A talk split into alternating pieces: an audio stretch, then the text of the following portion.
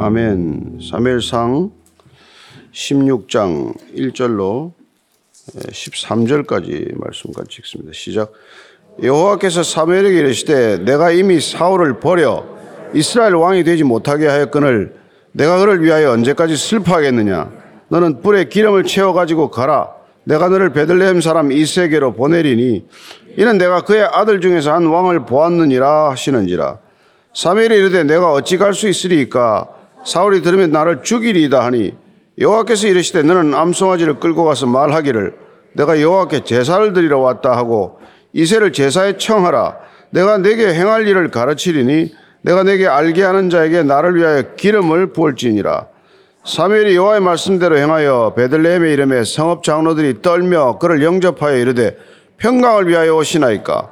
이르되 평강을 위함이니라. 내가 여호와께 제사하러 왔으니 스스로 성결하게 하고 와서 나와 함께 제사하자 하고 이세와 그의 아들들을 성결하게 하고 제사에 청하니라. 그들이 오매 사무엘이 엘리압을 보고 마음에 이르기를 여호와의 기름 부으실 자가 과연 주님 앞에 있도다 하였더니 여호와께서 사무엘에게 이르시되 그의 용모와 키를 보지 말라. 내가 이미 그를 버렸노라. 내가 보는 것은 사람과 같지 아니하니 사람은 외모를 보거니와 나 여호와는 중심을 보느니라 하시더라. 이세가 아비나답을 불러 사무엘 앞을 지나가게 하며 사무엘이 이르되 이도 여호와께서 택하지 아니하셨느니라 하니 이세가 산마로 지나가게 하며 사무엘이 이르되 이도 여호와께서 택하지 아니하셨느니라 하니라. 이세가 그의 아들 일곱을 다 사무엘 앞으로 지나가게 하나?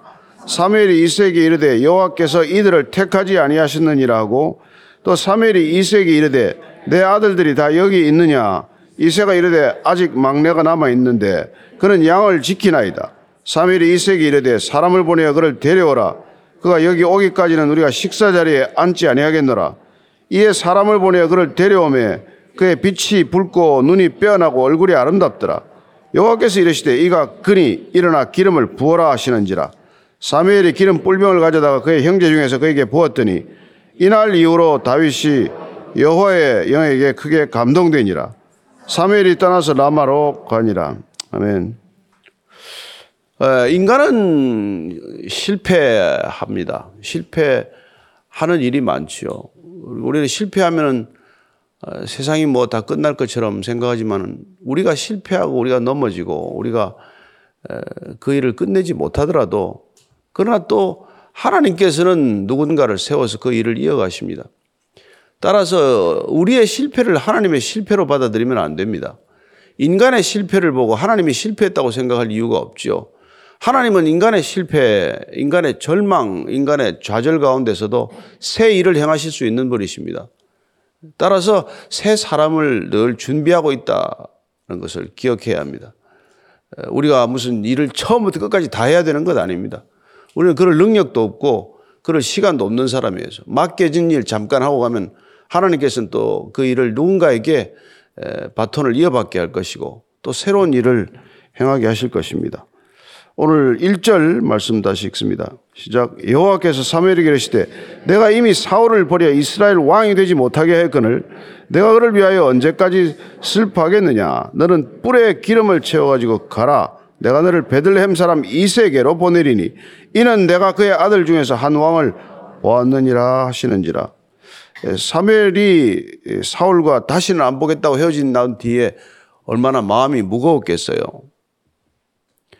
어쩌면 나라와 백성을 위하여 지도자를 위하여 기도하는 하기를 멈추는 죄를 범하지 않겠다. 이렇게 굳게 결심했던 사람인데 그 사무엘이 사울을 놓고 기도하려면 기도가 안 나오지 않겠어요? 우리도 기도하겠다고 마음 먹지만 기도가 안 되는 때가 있어요. 그럴 때마다 마음이 답답하고 얼마나 또 근심이 되고 슬프겠어요. 근데 하나님께서 이렇게 어쩌면 두원불출하고 집에 있었는지도 모르죠. 그래서 어, 사무엘에게 이세 집으로 가라. 또 내가 한 왕을 준비를 했다는 거죠. 예. 아니 지금 사울은 한참 왕을 더 할 거예요. 그러나 하나님께서는 이미 그에게 왕권을 거둬간 거예요. 왕의 자리는 있죠. 사람들 보기에는 왕이죠. 멀쩡한 것 같죠. 그러나 여러분 이게 그의 벌써 권위는 사라졌단 말이에요. 여러분 권위가 없어졌는데 왕이 왕 자리에 있으면 뭐 합니까 사실 그렇잖아요. 아버지의 권위가 없는데 아버지로 불리면 뭘 하겠어요.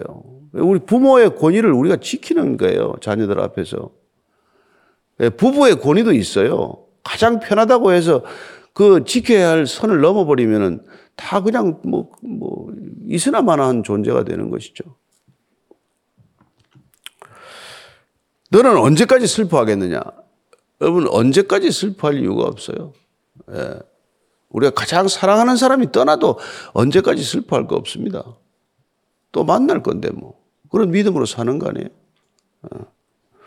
그래서 언제까지 슬퍼하겠느냐? 는 빨리 가라. 베들레헴 사람 이 세계로 가래요. 여러분 베냐민 지파가 열두 지파 중에 제일 작은 지파 아닙니까? 그래서 가장 작은 지파 중에서 이스라엘 초대 왕이 나왔어요. 또 2대 왕을 세우는데 어디가 세운다고요? 베들레헴. 베들레헴은 여러분 제일 또 작은 마을이에요. 미가서 5장 2절입니다. 같이 읽습니다. 시작. 베들레헴 에브라다야 너는 유다 족속 중에 작을지라도 이스라엘을 다스릴 자가 내게서 내게로 나올 것이라 그의 근본은 상고의 영원에 있느니라. 이 베들레헴이 예루살렘에서 한 10여 킬로 떨어져 있나요? 10, 한 2, 3 킬로 떨어져 있는데 성지 순례 가면은 뭐 반드시 여기 들르게 되죠. 뭐 얼마 되지 않아요. 근데 조그만 마을에 여기서 태어난 이세 집. 이세는 누굽니까? 이세 아버지는, 할아버지 누구죠? 보아스와 루스에서 태어난 거죠. 그쪽에서 지금 쭉 내려가는 거란 말이에요. 그래서 이게 지금 나중에 예수님이 오는 족보가 된다 이 말이죠. 예. 이 베들레헴 작은 마을, 작은 지파, 작은 사람, 여러분 작다고 무시하지 마십시오. 음. 하나님께서 작은 자를 들어 큰 자를 부끄럽게 하십니다. 예. 크다고 너무 그렇게 폼 잡지 마라 이 말이에요. 그 오늘 결국은 하나님께서 다시 이제 이렇게 이 세계로 보냅니다. 2절 3절의 시작. 사무엘이 이르되 내가 어찌 갈 수 있으리까? 사울이 들으면 나를 죽이리이다 하니 여호와께서 이르시되 너는 암송아지를 끌고 가서 말하기를 내가 여호와께 제사를 드리러 왔다 하고 이세를 제사에 청하라. 내가 내게 행할 일을 가르치리니 내가 내게 알게 하는 자에게 나를 위하여 기름을 볼지니라. 아, 이세 아들 집에 왕이 될 사람이 하나 있는데 거길 가서 기름을 부어라. 그런데 지금 사울이 눈을 시퍼렇게 뜨고 있는데 가서 또 왕이 되라고 기름 부으면 이건 뭐 지금 사무엘인들 목숨이 위태롭지 않겠어요? 사무엘이 약간 주저주저하거나 두려움을 느끼고 있으니까 가서 제사를 지내러 왔다고 이해를 이렇게 이제 지혜를 주는 거예요. 왕 세우러 왔는데 제사 드리러 왔다. 거짓말 하라는 겁니까? 지금 하나님께서? 아, 제사는 드리라. 제사를 드리고 기름을 부어라. 그죠? 그 이게 여러분, 이, 우리가 이게 뭐, 여리고성의 라합이라든지, 이렇게, 거기 첩자를 숨겼냐? 찾아봐라. 없다. 그들이 이미 갔다. 하나님이 거짓말을 하라고는 하지 않아요. 그러나 다 알려줘라. 모두 안 한단 말이에요. 그 여러분 이게 중요한 우리 거짓말을 뭐 해서는 안 되죠. 그냥 모든 상황에 거짓말하지 말아라. 는또 아닌 거 아니야. 아니에요. 또 우리가 잘 알잖아요. 그러니까 우리가 그 사람이 알아들을 만한 능력과 알아들을 만한 상태에 있을 때 사실을 얘기해 주는 거지 알아들을 능력도 없고 알아들어서는 안 될 사람한테 모든 걸 얘기하는 건 그건 어리석은 거예요. 그건 돼지에게 진주를 주는 거예요. 여러분 군사 작전을 했는데 모든 걸 다 알려야 됩니까? 병사들한테? 아니에요. 지휘관만 알고 있어야 되는 게 있단 말이에요. 축구 감독이 작전을 짰어요. 적군들한테 가서 다 알려줘야 됩니까? 아니란 말이에요. 알려야 할 자격과 조건이 되는 사람한테 알리는 거예요. 알아서는 안 될 사람한테는 안 알려주는 거고 말 안 하는 거고 입을 닫는 거란 말이에요. 그러니까 지금 이걸 왕을 세웠다는 지금 현직 왕이 볼게 눈 뜨고 있는데 왕을 세우러 갔다는 게 이게 말이 되냔 말이에요. 제사를 드리러 갔다 그래라. 예.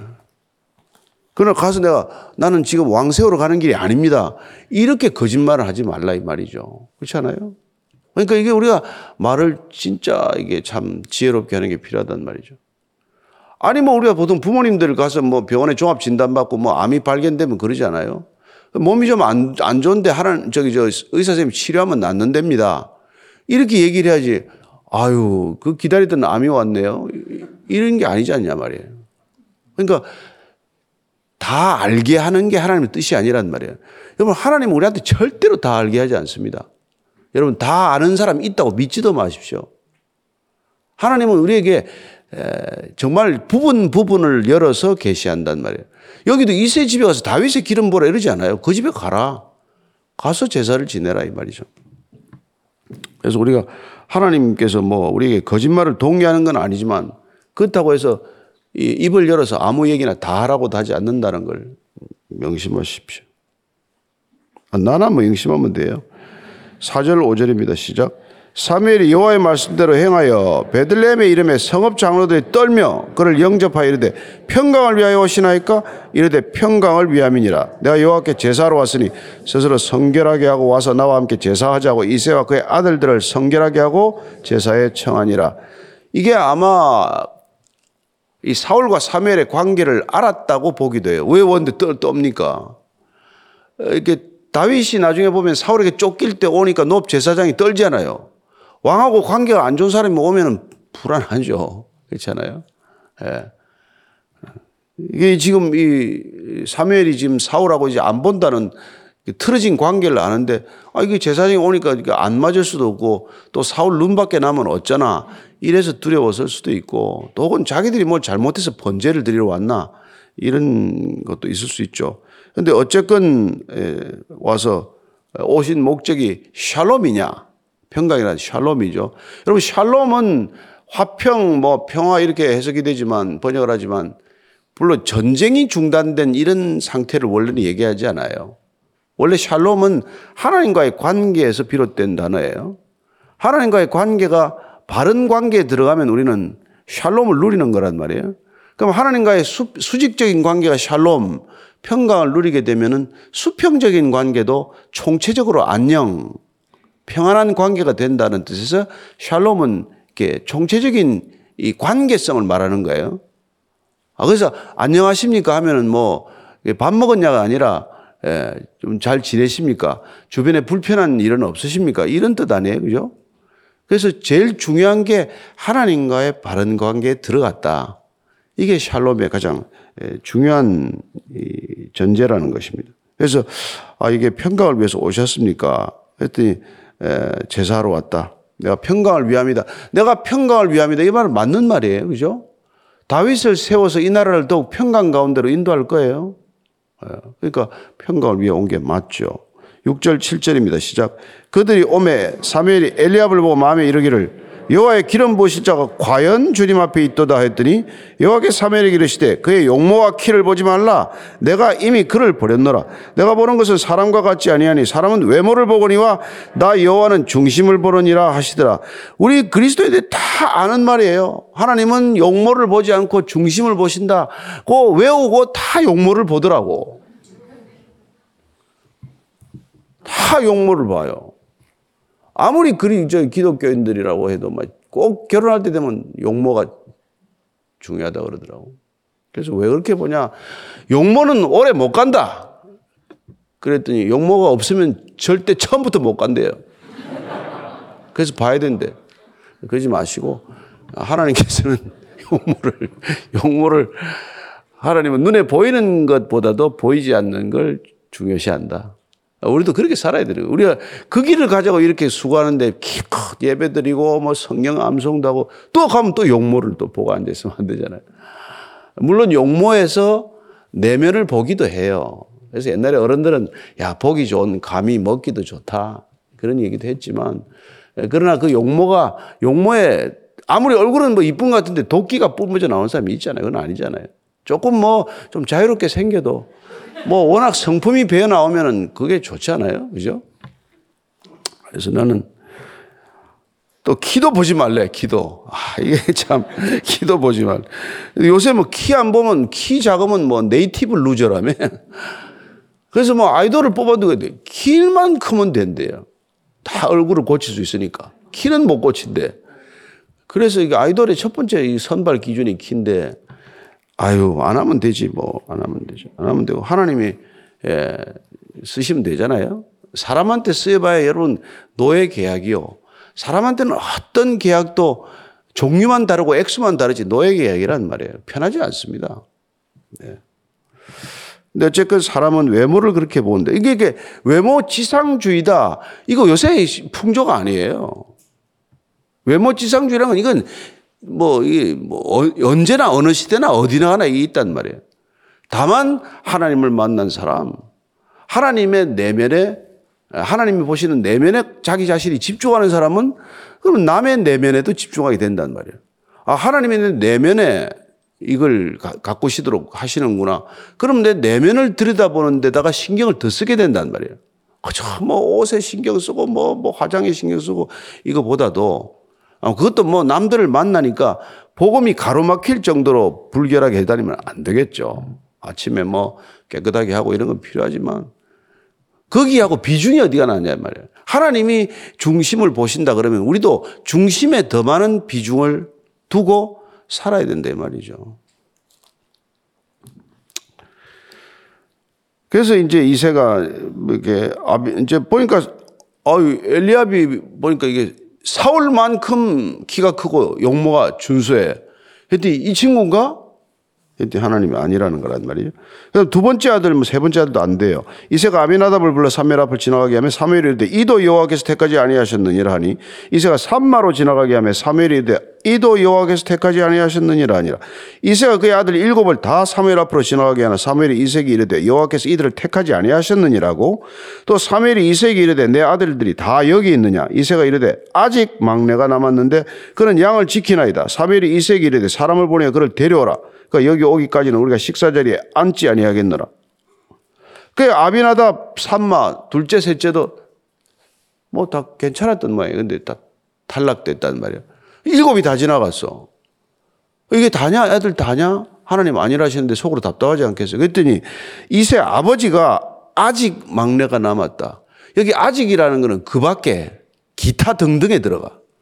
아버지도 다윗을 별로 취급하지 않았단 말이에요.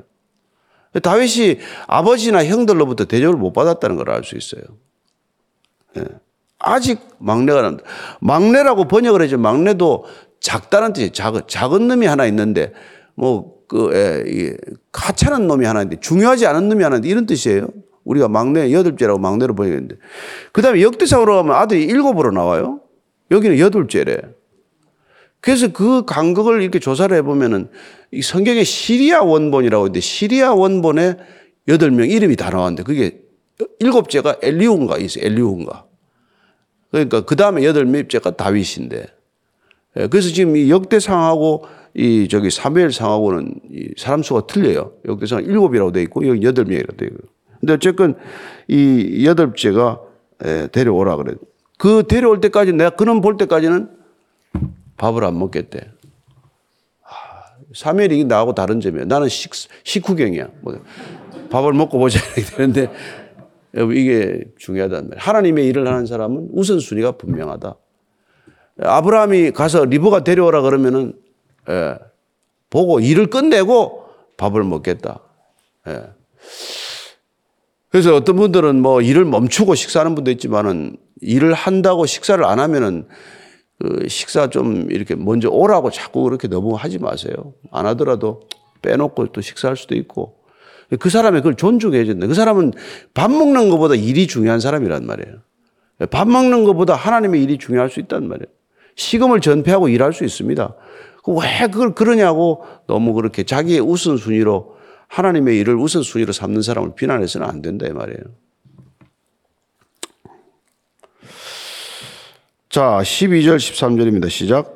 이에 사람을 보내 그를 데려오며 그의 빛이 붉고 눈이 빼어나고 얼굴이 아, 아름답더라. 여호와께서 이르시되 이니 이가 그니 일어나 기름을 부어라 하시는지라 사무엘이 기름 뿔병을 가져다 그의 형제 중에서 그에게 부었더니 이날 이후로 다윗이 여호와의 영에게 크게 감동되니라 사무엘이 떠나서 라마로 가니라.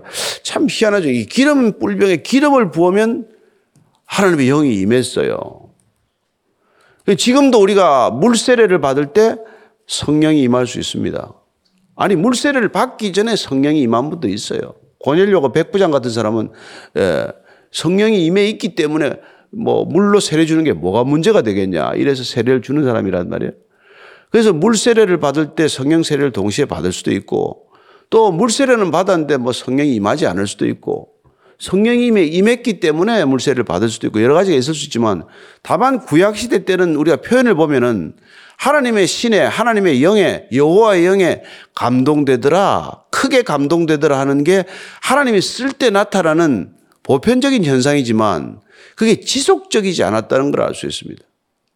여호와가 아, 저, 저 모세가 그 장로들을 불러서 할 때 회막으로 불렀을 때 다 그때 잠시 성령이 임했 영이 이제 임했는데 엘닷과 메닷이라고 성막이 안 나왔는데 집에까지 있는데 어, 영이 임했다. 그래가지고 여호수아가 어, 왜 저들 가만 내버려 두냐 이런 얘기가 있잖아요. 그래서 그렇게 하나님의 영이 이렇게 갑자기 임하는 사람들이 있단 말이에요. 사사기를 보면 어떻습니까? 다 하나님의 영이 임해야 사사로서 일을 감당하는 것이죠. 하나님의 일을 감당한다는 게 뭡니까? 왕이 된다든지 제사장이 된다든지 선지자가 된다든지 하는 이런 공적인 일을 위해서 여호와의 영이 여호와의 영에 감동되니라 여호와의 영이 크게 임하니라 이런 표현을 쓴단 말이에요. 근데 이런 것들이 지속적이지 않다는 것을 알 수 있어요. 예, 그래서 삼손 경우는 이게 뭐 예, 그렇잖아요. 머리가 잘리면 또 뭐 없어졌다, 머리가 길면 또 생겼다가 뭐 이런 이런 일이 나타나는데 어쨌건 우리가 보면은 여호와의 영이 크게 임했다는 사람들 보면은 하나님이 특별한 부르심, 하나님의 특별한 쓰심이 있을 때 이게 있어야 쓰임을 받는다는 걸 알 수 있어요. 그래서 구약 시대는 보면은 여호와의 영이 임했다가 또 이게 뭐 예, 없어졌다가 이제 이런 이런 게 나타나요. 그 사울 같은 경우는 차라리 3일상에 여호와 영이 크게 임했다는 게 네 번이 나와요. 그런데도 불구하고 그는 결국 마지막 끝이 좋지 않잖아요. 마찬가지로 기돈이나 삼손도 하나님의 영이 크게 임해서 크게 쓰임을 받았는데 끝이 좋지 않았던 사람들이란 말이에요. 그래서 여러분들이 하나님의 쓰임 받는다고 무슨 뭐, 뭐 보장된 게 아니란 말이에요, 그게. 자, 그럼 신약 시대는 어떻습니까? 신약 시대 또 예수님께서 예를 들어서 어, 이사야서 글을 읽을 때도 하나님의 영이 크게 임했다는 그 부분을 읽는 걸 보지 않습니까? 예, 누가복음 4장 18절 같이 읽습니다. 시작. 주의 성령이 내게 임하셨으니 이는 가난한 자에게 복음을 전하게 하시려고 내게 기름을 부으시고 자 내게 기름을 부으시고 하나님께서 가난한 자에게 복음을 전하게 하기 위해서 내게 기름을 부으셨다. 하나님의 영이 임하 주의 성령이 내게 임하셨다. 이걸 본인 공생에 받은 말씀으로 읽는 거란 말이에요. 예수님께서도. 그리고 마, 저기 마태복음 4장에 보면은 하나님의 영이 임해서 요단강에서 올라올 때 예, 성령이 임하셔서 하늘이 열리고 하늘부터 소리가 있어 가로되 이는 내 사랑하는 아들이요 내 기뻐하는 자라. 그래서 성부 하나님의 음성이 들리고 성령이 임하시고 성자 예수님께서 요단강에 세례받는 삼일체의 모습을 보지 않습니까? 공생애가 그렇게 시작이 되는 것이죠. 사도행전 우리가 잘 아는 대로 2장 4절입니다. 시작. 그들이 다 성령의 충만함을 받고 성령이 말하게 하심을 따라 다른 언어들로 말하기를 하시라. 초대교회는 어떻게 시작이 됐습니까? 예, 사도들이 함께 성령 세례를 받고 성령의 말하게 하심을 따라서 말하는 것이 초대교회가 시작된 거란 말이에요. 이렇게 부흥이 일어나면은 이런 일들이 일어난단 말이죠. 최근에는 이제 에즈버리 이제 신학대학에서 이제 성령이 다시 부흥이 일어나고 있어서 그냥 뭐 하루 종일 기도하는 사람들이 거기 다시 또 몰려들고 있어요. 한번 찾아보시면 재밌죠. 그 다음에 고린도전서 우리가 6장 19절 말씀 읽고 기도하십시다. 우리가 왜 이 신약시대 때 중요합니까? 고린도 6장 19절 시작. 너희 몸은 너희가 하나님께로 받은 바 너희 가운데 계신 성령의 전인 줄을 알지 못하느냐? 넌 너희 자신의 것이 아니다. 여러분, 우리는 성령이 거하는 전이 되고만 거란 말이에요. 그러니까 신약 시대란 예수님께서 내가 가는 것이 너희들에게 유익이라 내가 가면 너희에게 성령을 보내줄 것인데 성령이 와야 너희들이 비로소 죄에 대하여 의에 대하여 심판에 대하여 깨닫게 되고 그리고 비로소 우리가 하나님 나라의 일을 근심하고 하나님 나라를 위해서 살아가는 존재가 되는 거란 말이에요. 예. 그래서 성령이 부어진 거란 말이에요. 여러분들 잘 먹고 잘 살게 하기 위해 성령이 오는 게 아니라 그렇잖아요. 그래서 우리가 우리에게 성령이 주신 목적을 잘 알고 그 영에 합당하게 살아가는 것, 그 성령의 음성을 거스르지 않는 것, 성령의 뜻을 알고 분별하고 그렇게 순종하며 사는 것, 그게 우리의 복된 인생인 줄로 믿습니다. 그러면 오늘 하루 살다 가도 영원으로 들어가는 출입구에 들어선 줄로 믿고 안심하고 떠나시게 되기를 축복합니다. 네. 우리 늘 갈 준비가 돼야 돼요. 예. 항상 갈 준비가 돼야 됩니다. 여러분 지금 마지막 시대예요. 예. 여러분 너뭐 너무 미련 두지 마세요. 여기 뭐 예. 어제는 또 누가 와서 또 뭐 2025년에 백두산 터진다고 뭐 보라고 그러는데 뭐 그 그때까지 갈지도 몰라요. 예? 지금 뭐 보십시오. 뭐, 뭐, 뭐 바이든은 키우를 가고 또 뭐 시진핑이는 또 모스크바를 가겠다고 들썩이고 지금 여러분 상황이 그렇게 녹록지 않으니까 그냥 하루 살다 간다. 이런 마음으로 아침에 기도하고 저녁에 기도로 눈을 감는 저와 여러분 되기를 축복합니다. 자, 오늘 기도할 때 하나님 오늘 하루 최선을 다해 살게 하십시오. 여러분 말씀대로 살고 주의 영에 더불어 성령과 더불어 순종하는 하루 되게 해 주옵소서 한번 기도하겠습니다. 하나님 아버지 주님께서 우리를 성령의 전으로 삼으셨습니다. 너는 나의 것이라. 내가 너를 지명하여 불렀나니 너는 내 것이라 말씀하신 주님께서 우리에게 성령을 보내주셔서 성령의 사람 되게 하셨사오니 오늘도 우리가 성령의 열매를 맺는 하루가 되게 해 주옵소서 성령의 열매가 드러나는 하루가 되게 하시고 성령의 열매가 누군가에게 선물이 되는 하루가 되게 하여 주시옵소서 이제는 십자가에서 성령을 부어주시기 위해서 물과 피를 다 쏟으시고 우리에게 영혼의 문을 열어주신 우리 우주 예수 그리스도의 은혜와 영혼의 입구에서 날마다 우리를 맞아주시는 아버지의 사랑과 눈에 잠시 보이는 것들로부터 눈을 돌려 보이지 않는 영혼을 향해 걷도록 우리를 인도하시는 성령님의 초대가 오늘도 말씀대로 살기를 결단한 이제 고기 숙인 모든 말씀의 사람, 성령의 사람, 참된 교회 위에 지금부터 영원까지 함께 하시기를 간절히 축원하옵나이다.